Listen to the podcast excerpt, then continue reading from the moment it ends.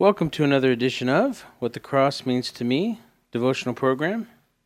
This is your host, Rob Holt, coming to you from Life Radio. It is good to be with you as we contemplate fresh perspectives on the meaning of the cross. I am not a theologian, just a photographer who's been at it for over 30 years. But if a picture tells a thousand words, then yes, I guess you could say I preach to the glory of our Creator by capturing and sharing what the Creator has created. My mission is to share the gospel through my imagery, the spoken word, and the written word. This program fulfills the spoken part, and the imagery utilized for this devotional are of a singular cross on a lonely hill shot over a two year period. The written word for this program is from a book I published about that cross collection. It matches 30 cross images with 30 original essays from a wide spectrum of Christian leaders sharing their insights on the cross. The book shares the same name as this program, What the Cross Means to Me. Each week I share a devotional inspired by the name of that cross image and ponder the wider meaning of the cross through the lens of Scripture. The cross image accompanying this devotional is the rose. It's an image from the early days of shooting the cross collection.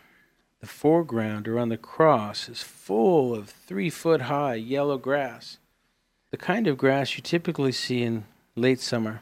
And the landscape behind the cross contains miles of yellow grass, all the way up to the tall eastern hills. The sky has a unique set of colors, as the sun had just set. The sky is in a grayish blue mixed with the most iridescent lavender. It's not pink or purple, but in the zone of magenta and close to lavender. And why the name of the rose? Well, I have to admit that the color is close enough to pink that when I got this image back from the photo lab, I was inspired to think of a pink rose. And when contemplating what to title the image, I could not help but think of the Rose of Sharon. And I always thought that that verse was referring to an actual rose, yet in preparation for this week's devotional, I found that it is a deciduous flowering shrub known as the Rose of Sharon and is a member of the mallow family, which is distinct from the family Rosaceae. It seems that I am not alone in the name's colloquial application and has been an example of the lack of precision of common names, which can potentially cause confusion Rose of Sharon has become a frequently used catchphrase in poetry and lyrics. And since I am an artist, I will, for the purposes of this devotional, consider it an actual rose. Why? Because the flowering shrub that has that real title does not have thorns, and I am attracted to the dichotomy and contrast, to the visual sense, color, and symmetry, the sense of touch, softness, and the olfactory sense, it smells good, against the danger and pain of the thorns. And because my original perspective back when I named this image matches well to a quote attributed to William Penn that states, No pain, no palm, no thorns, no throne, no gall, no glory, no cross, no crown. Interesting. No thorns, no throne. Well, Jesus did tell his disciples that in the kingdom of heaven that a ruler of all is to be the servant of all. And in that same exchange found in Mark 10:38, prompted by the sons of thunder, James and John, Jesus asks, "Can you drink the cup I am to be baptized or the baptism I am to be baptized with?" He was referring to his crucifixion and all the pain and torture he endured from the garden to the final breath on the cross.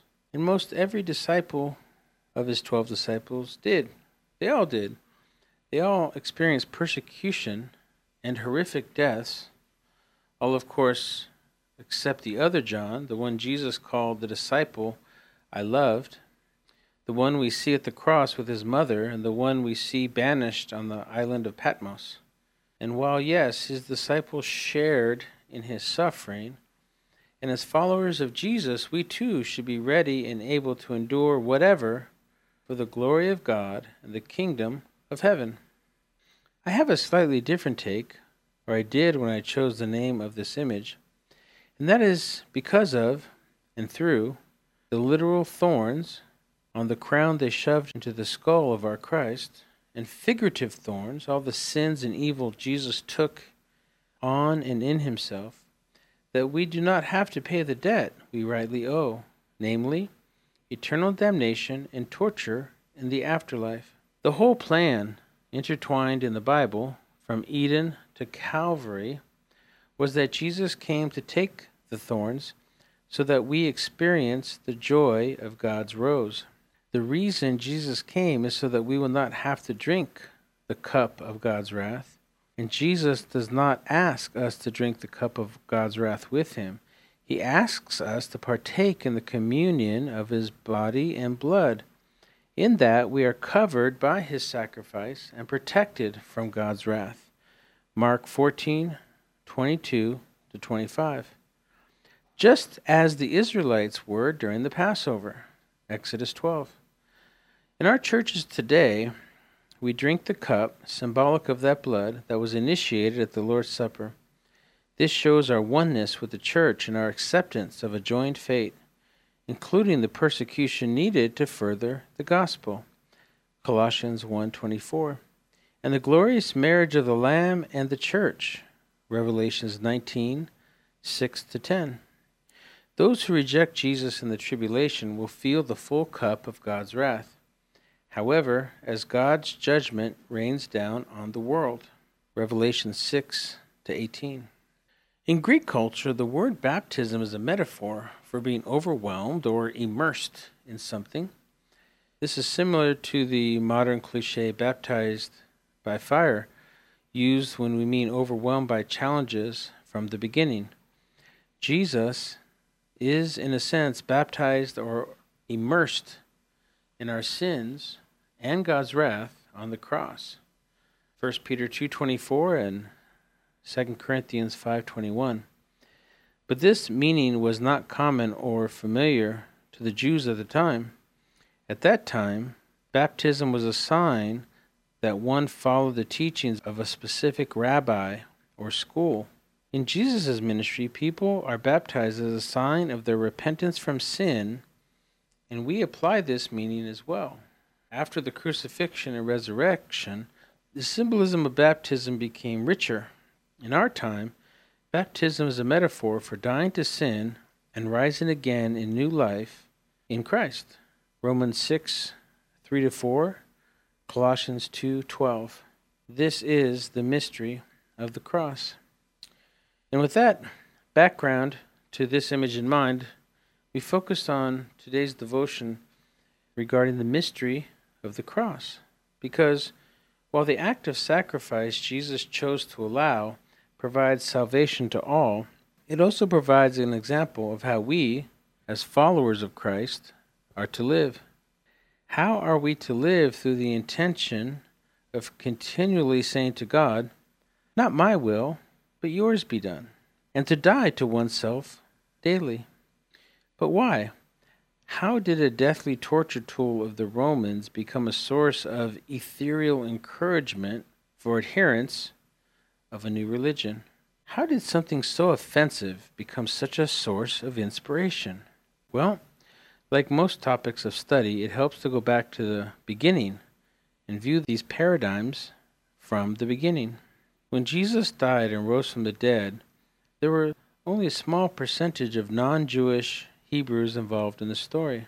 There were only a few examples of Gentiles in the early gospel story. One of the most profound is the Roman centurion, upon watching the crucifixion and Jesus passing, was quoted as saying, Surely this man was the Son of God.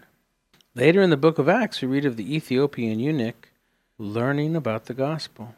But originally, the story of Jesus and his resurrection was a Jewish story that the Hebrew people had to come to grips with. We see a polarity of reactions leading up to and past the crucifixion. Upon Jesus riding into Jerusalem on a donkey, on a day we refer to now as Palm Sunday?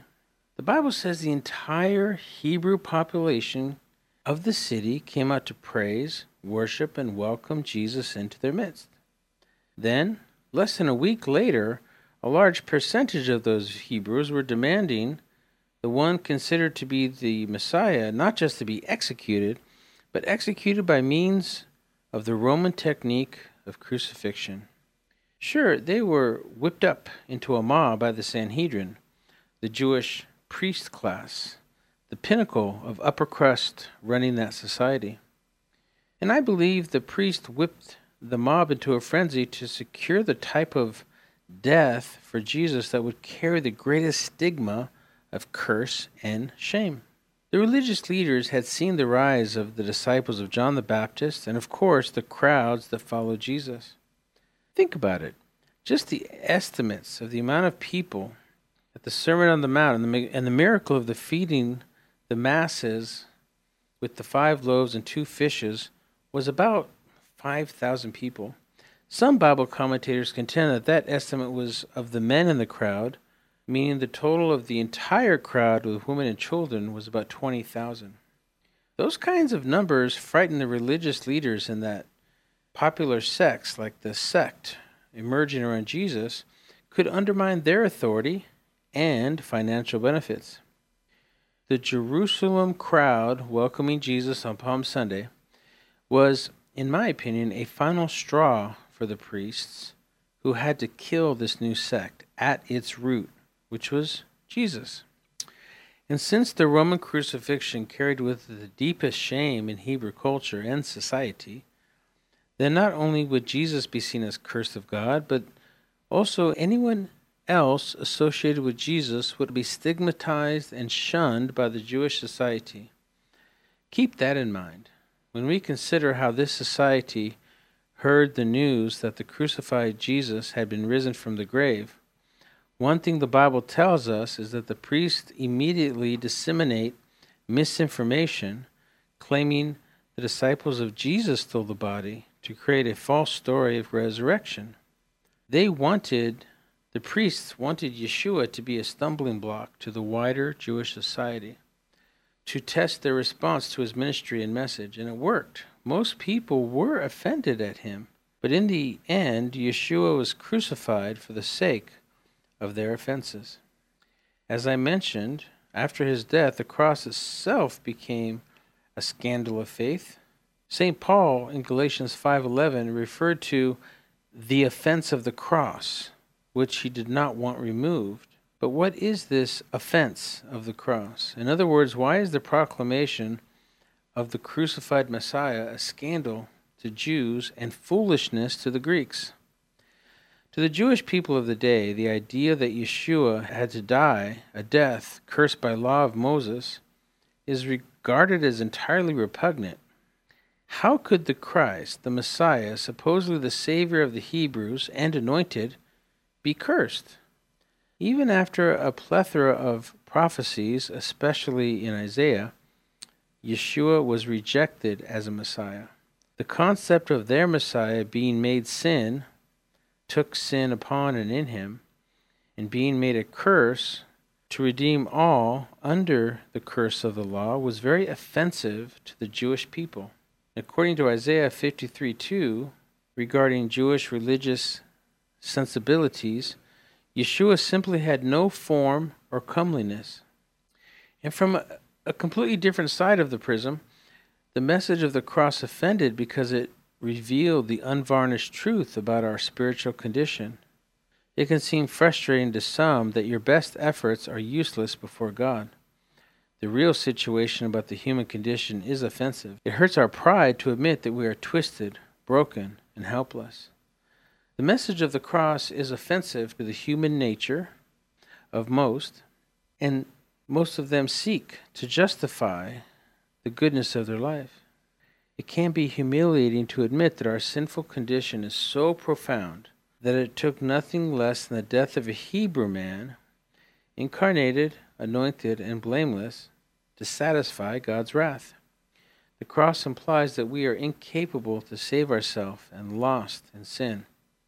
These perspectives were new and, let's face it, foreign to the Jew of the day, even though most of which were Hebrew, defined as one who has passed over to the other side. Crucifixion with Yeshua was the ultimate going over. The history of mankind and God's plan was fulfilled in the cross of Christ.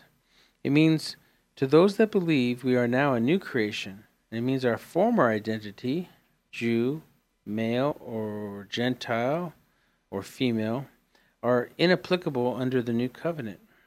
The point I'm trying to convey is that the Jew of the time was full of pride about their identity as a descendant of Abraham. For most, it was a barrier to considering the slightest any aspect of the message of Yeshua, the one cursed by God and shamed by the Gentile occupying force. And more than just pride, the message was offensive to their worldview. This is why religious leaders like Saul persecuted Christians, and why after his conversion to Paul, he was persecuted, imprisoned, beat up, and left by dead, stoned. As I mentioned at the top of this devotional, I am not a theologian or Bible scholar. I am trying to impart how scandalous, offensive, and shameful the message of Yeshua was during the early church period. Any Jew that converted meant complete disdain and loss of any society, any status in that society, and in their own town or region. It was not a small thing to leave the Jewish faith. It meant leaving the social structure, family, and friends to follow and preach the good news of the gospel. As John mentioned, the Romans view the cross as a symbol of total defeat. As an occupying military force, complete submission is something the Romans sought over the people they ruled. Crucifixion was reserved for the worst of the worst criminals, and especially insurgents, rebels, and revolutionary fighters. It was a contemptuous display of loathing, contempt, and complete loss. One new thing I learned was that the Romans wanted to rob the crucified from even making their hearts right with God, meaning this process of death, stringing them upright on a cross, prevented them from asking forgiveness on their knees or with their breath because they were slowly being suffocated. Now, switching to another side of the prism, to the Greeks, which were the world power along with the Romans, the whole story was simple foolishness. The Greek mind gloried in the autonomous use of reason to discern a world order of perfection God was understood as a divine mind and a philosophical construct that gave order and purpose to the universe. The very thought that the Creator would require the torture of an innocent man to atone for the sins of others was actually seen as immoral, indecent, and preposterous. The enlightened mind, the one who seeks objective truth and rational comprehension, to them the story of Yeshua was patently absurd. Christianity claimed to be the eternal, essential truth that came into existence in time. It proclaims itself as the paradox and thus requires an inwardness of faith, which was perceived as foolishness to Greek culture and incompatible with true understanding. The Christian, however, soon made up of Jews and Gentiles, delighted in the cross. As John said, the early Christian church sees the cross in a divine mystery, the wisdom, grace, strength, and power of God Himself. And then John starts to give us a glimpse into the mystery of true godliness. Most every religion, the ones not based in reincarnation, is centered around how a person can get to and achieve the acceptance of a God. But the liberating hope of the gospel is that the entire story of the Bible, the entire story of mankind, from the Garden of Eden to Calvary to the open tomb, is God making a way to come to us, to save us, to restore a right relationship with us. Meaning, when Adam and Eve fell, the beautiful, unique, and intimate relationship with God was lost. Why? because God is holy and cannot cohabitate with sin. Therefore, by placing the sin of man and his only Son on the cross, the way was open to those who believe to a restored right relationship with us humans. We no longer needed something like animal sacrifice or someone like a ruling priest class to have an immediate and intimate relationship with the God of the universe. Some do not see or understand this paradigm. The world sees this perspective as silliness, foolishness, and even weakness. Yet at the cross, the disdain of the Jew, the view of absurdity of the Greeks, and the pride of the Romans are all conquered by the sanctification, salvation, and spiritual renewal provided by the sacrifice on the cross. All the attempts to be good and self-righteous falls apart in futile despair. However, for us who believe, it is the underpinning of our hope hope in the midst of the ups and downs of life, sometimes full of grief, pain, and loss. At the foot of the cross, we gladly give up the pursuits of prosperity and earthly success to follow, live up, and live out the will of God, to take up our cross daily, ready to sacrifice our wants and to meet the needs of those God sends to us in frequent divine appointments every day. And the mystery of the cross is that we believers never grow weary of looking to the cross. Not like idol worshippers, no, not like worshiping an idol, but as a way to stay focused on the meaning and effect of the sacrifice made on it. A view of the cross that will be a lifelong focus for me.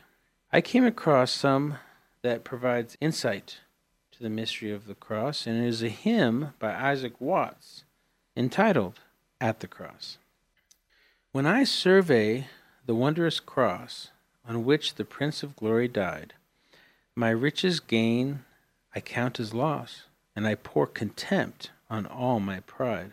Forbid it, Lord, that I should boast, save in the death of Christ my God. All the vain things that charm me most, I sacrifice them to his blood. See from his head, his hands, his feet, sorrow and love mingle down. Did ever such love and sorrow meet, or thorns compose so rich a crown? Were the whole realm of nature mine, that were a present far too small, love so amazing, so divine, demands my soul, my life, my all. The other hymn I like is on the Cross by Jeff Baker, which goes like this On the cross, on the cross where the King of glory died, here is grace, here is love, flowing from that wounded side. Amazing mystery that he should die for me as a perfect sacrifice. On the cross, on the cross, love incarnate on the cross. At the cross, at the cross, all my sin Jesus laid. Mine the debt, his the cost. By his blood the price is paid.